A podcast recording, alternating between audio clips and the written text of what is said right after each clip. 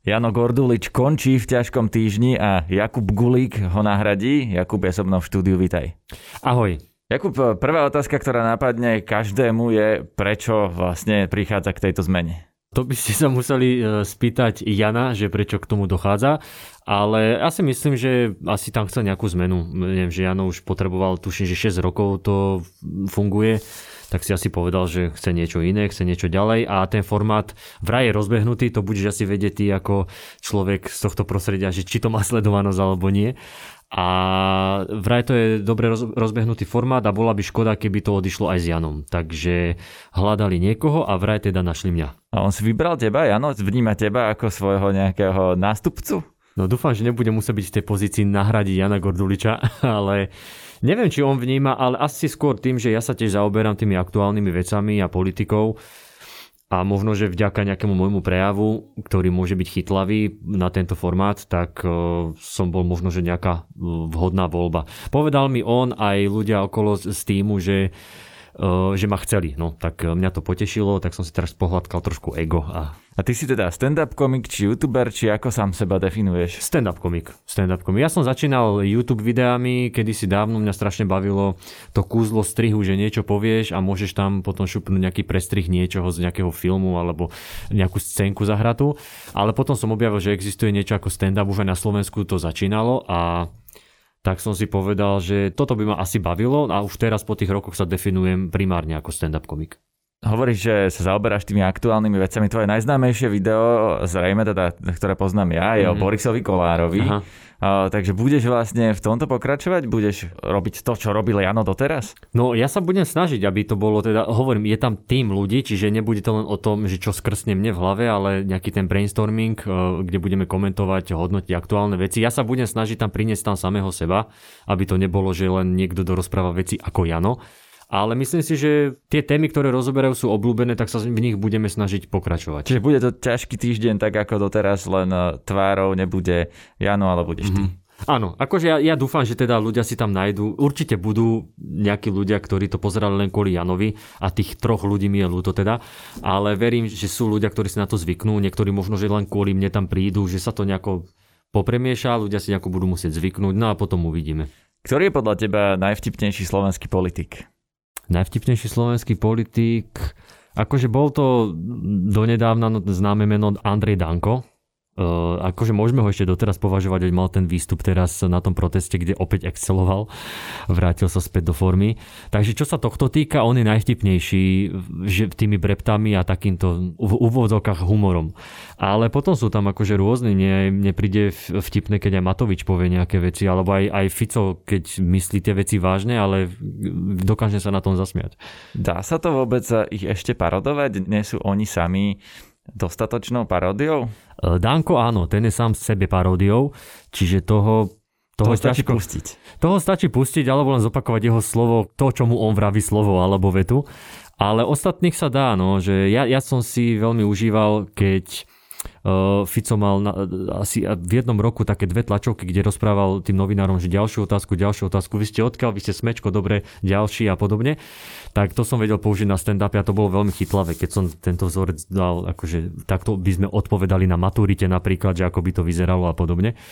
Takže akože tam je inšpirácie dosť a hlavne v posledných rokoch, no. Tá otázka, ktorú som položil, či sa to dá ešte ich parodovať, vyplýva z toho, že mnohokrát sa to už ani nedá. Akože skúsme si predstaviť, že sa prednesieme teraz 2,5 roka dozadu a Igor Matovič, že premiérom, tak to samotné je možno námet na nejaký vtipný stand-up a ono sa to stalo realitou. A všetko to, čo potom vlastne tá nielen vláda, ale aj opozícia robila a robí doteraz. No, keď počúvam Roberta Fica, ako hovorí o organizovanej zločineckej skupinke novinárov, to je, nie je to paródia samé o sebe. A ty sa cítiš, že si z takej organizácie? Není to pre teba také, že si bol povýšený, že už si nie je novinár, ale organizovaný zločin? Sa mám cítiť ako vo filme s Marlonom Brandom? Áno, niečo také, hej, Krstný otec, alebo Goodfellas, alebo niečo podobné. No, akože ono, tá sranda sa tam dá vždycky nájsť. Ide o to, že do akého kontrastu to položíme. Ako napríklad teraz je tá aktuálna téma ohľadom Ukrajiny, Ruska, americkej zmluvy a podobne. A ja sa stretávam s ľuďmi, vlastne pred pár dňami vyšiel prieskum, že ja neviem, cez 50% ľudí na Slovensku si myslí, že USA a NATO môžu za to, čo sa teraz deje. A ja sa stretávam denne s tým, že niekto mi povie, že Američania sa niekam trepú a podobne. A keď sa začneme o tom baviť, tak oni to úplne z iného uhla pohľadu vidia. A teraz postaví to do toho kontrastu, že nie, to není ono, že pozrite sa, čo robia oni, čo robia henty. A ide o to, ako sa v tom vieš pohybovať, ako v tom vieš plávať a čo vieš tomu človeku ukázať. A potom sa s tým vieš hrať a z toho vie vzniknúť ten punchline nejaký. Čiže tvoj cieľ je aj im akože niečo povedať, že ako to naozaj je. Prestaňte veriť tomu, že Američania na nás vyskočia spoza najbližšieho rohu. To je tvoj cieľ? Ono ani nie, že cieľ, lebo ono to tak mnohokrát vyznie aj z tých stand-upov, aj možno z nejakých rozhovorov, že teraz niekto sa snaží niekomu hovoriť, že čomu by mal veriť, alebo tak. To si zase nemyslím, nech si každý verí, čomu chce. Ja len chcem, aby že keď sa s niekým rozprávaš, že skľudnime sa a pozrieme sa na to racionálne, že čo si o tom myslíš. A potom zrazu, keď sa rozprávame dvaja o nejakej závažnej téme a schladíme trošku emócie, lebo aj ja mám svoj nejaký zaujatý pohľad, tak vieme nájsť nejakú tú dohodu medzi sebou, nejaký ten spoločný bod. Najhoršie je to, že to, čo robia vlastne väčšinou teda politici, že sa snažia v nás vypudiť ten zvierací inštinkt. No ale ty ako komik, keď budeš moderovať túto reláciu teraz, tak budeš tam hľadať dohodu, však to znie smiešne. Nie, dohodu. To teraz hovorím o tom, že keď sme my dvaja, poviem príklad, že my dvaja si v súkromí sadneme a rozprávame sa o svojich názoroch. Ale komédia, nie, tam sám si idem robiť srandu zo všetkého, len aby si boli diváci vedomi toho, že nám nerobí problém, poviem príklad, niečo sa stane s progresívnym Slovenskom, hej, aj keď teda neviem, čo sa s ním môže stať, keď po ňom nedá ani stopy teraz, ale môže sa stať, že budú mať viac percent, budú vo verejnom nejakom dianí a niečo sa stane, my nemáme problémy ísť aj do nich, že proste niečo, čo je smiešné, niečo, čo nám príde nesprávne, iracionálne, tak zosmiešnime. Že to není, že teraz toto je proti našej ideológii, tak do toho nejdeme. Takže ale vlastne hovoríš, že to, čo tebe príde nesprávne, iracionálne, tak na to sa budeš fokusovať. Z toho si budeš robiť srandu. Áno. A ešte vlastne som chcel len povedať to, že čo sa týka toho humoru, musia to ľudia brať ako humor, ako satíru, že tam nemôžeme ako v nejakej diskusii dvojhodinovej dopodrobne všetko vysvetľovať a všetko spomenúť, aby každá strana bola spokojná a všetko vysvetliť. Treba to brať, že je to nejaký typ umenia, kultúry, kde proste treba to brať nejako s rezervami.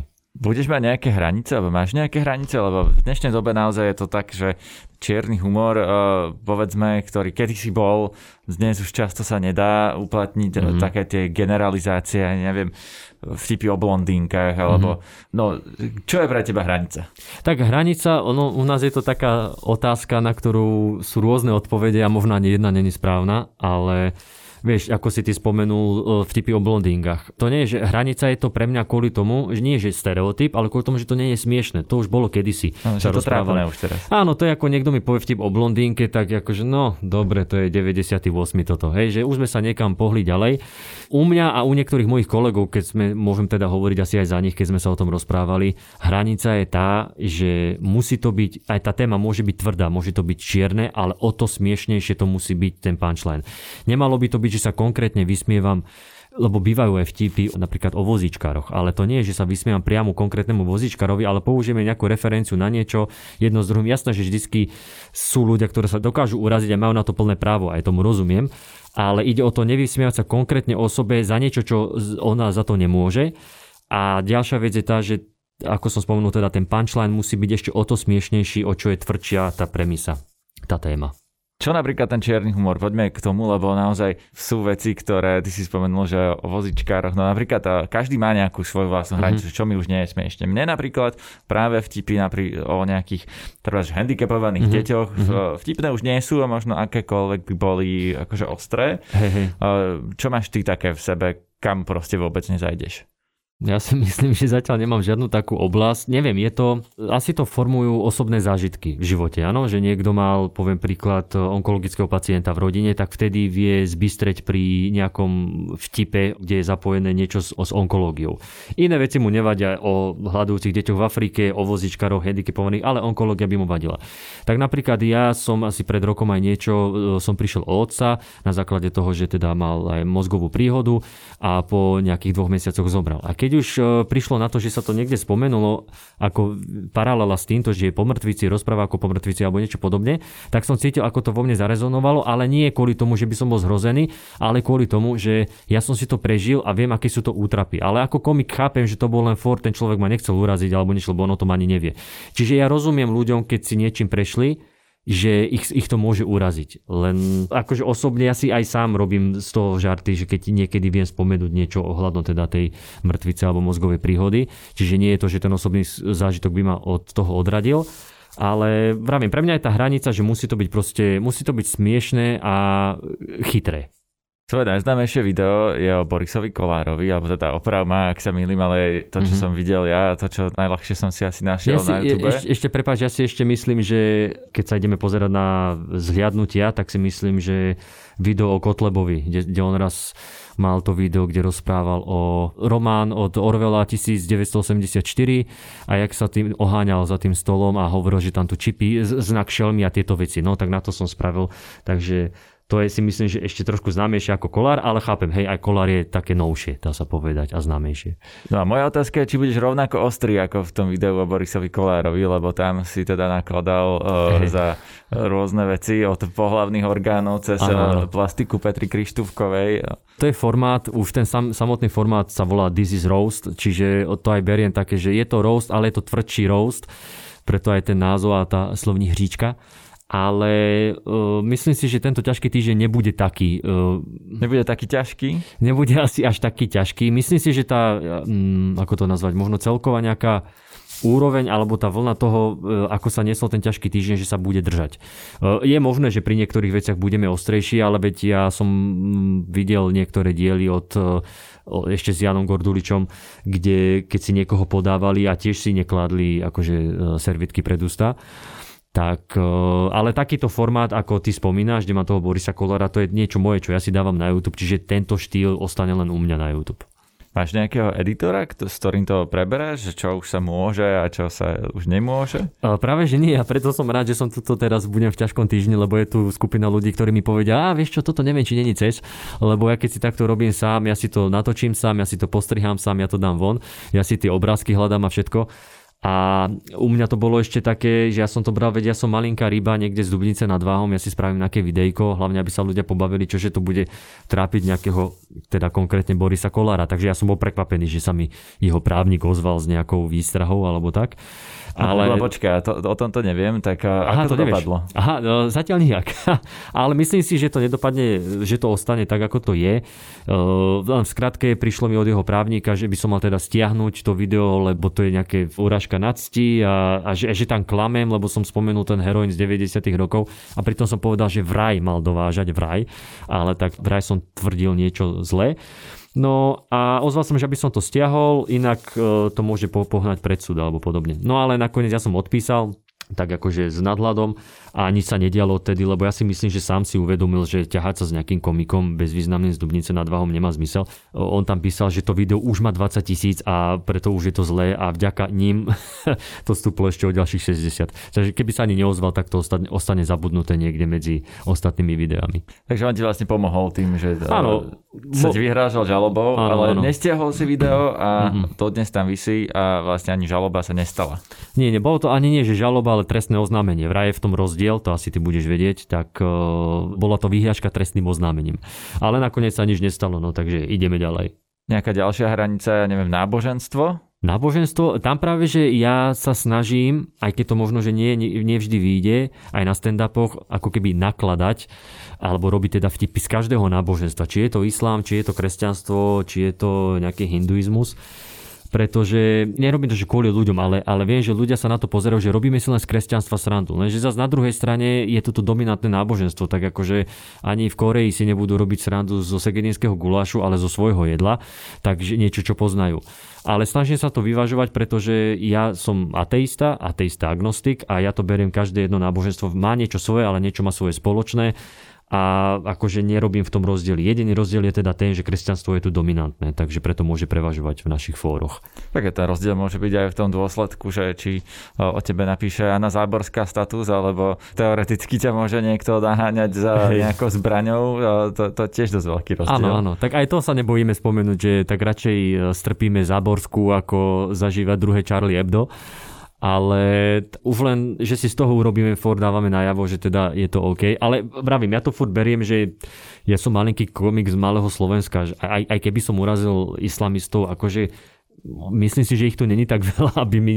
Budú páliť tvoju fotku niekde v Iráne. Áno, ale... pokiaľ budú v Iráne páliť moju fotku s americkou zástavou a podobne, tak mi to nevadí, to je ďaleko. Ťažký týždeň je videorelácia, ale má aj svoj podcastový kanál. No a teraz my už s Janom Gorduličom už dlho sme tu vlastne riešili, že či ten podcast má zmysel kvôli tomu, že on tam niečo povie a zjaví sa na obrazovke nejaký obrázok vtipný, ktorý ten divák vidí, ale poslucháč podcastu ho nevidí. No tak vyjadri sa proste k tomuto, že či ty budeš tiež robiť veci, ktoré ten podcastový posluchač nemôže vedieť, že o čom je ten vtip, alebo sa budeš snažiť to vlastne spraviť tak, aby aj ten podcasták to pochopil.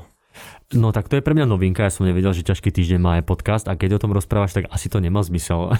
Ako tie videá, to je v pohode, lebo z videa počuješ zvuk, tie, ktoré sú tam doplňovačky, ale tie obrázky možno robia svoje. Akože takto z prvej ti poviem, že asi to nemá moc význam. No keď si napríklad Krištúfkovú porovnal s Michaelom Jacksonom len na obrázku, tak ten obrázok mal silu, ale... Áno, práve, no. Keby to človek iba počúval, tak by sa to nedalo. Takže podľa teba sa to nedá. Nie, že nedá. Dá sa to, len či sa to oplatí. Že, či má posluchač toho nejaký ten zážitok, keď to len počuje. A ja si myslím, že pri tom ťažkom týždni asi nie. No muselo by to byť... Takže odporúčaš pozerať. Asi radšej pozerať, áno. To je oveľa väčší zážitok. Kedy začínaš? Začínam vlastne už tento týždeň, teda my, neviem, kedy my pôjdeme von, ale začínam už vlastne pozajtra, dá sa povedať. Nahrávame v pondelok, čiže svoj prvý ťažký týždeň nahrávaš v stredu. A keď tento podcast budú ľudia počúvať niekedy, ja neviem, napríklad v piatok, tak už vlastne bude tvoj prvý ťažký týždeň vonku. Už by to malo byť vonku, áno. Už by to malo byť vonku. A netreba ho počúvať, ale pozerať. Treba si to pozrieť. A hlavne teda aspoň ten prvý diel. Potom človek zistí, že či sa oplatí na mňa pozerať. Možno, že si ľudia povedia, jeho radšej budem počúvať. Nedáš si kuklu ako zomri, aby nie, ľudia nezistili, že nie si Gordulič? To nie. To by, akože myslím si, že na základe jeho fyzikálnej schránky by asi poznali, že to nie som ja. Teda, že ja nie som trochu, možno keby si pribral 30 kg a nechal si šticu do tak... Možno keby som trošku pribral na bruchu, odrezal si z ramien a trošku si predĺžil krk, tak možno, že by tam bola nejaká podoba. To bol komik Jakub Gulík, ktorého teraz budete môcť sledovať na ťažkom týždni. Ďakujem pekne, krásny deň.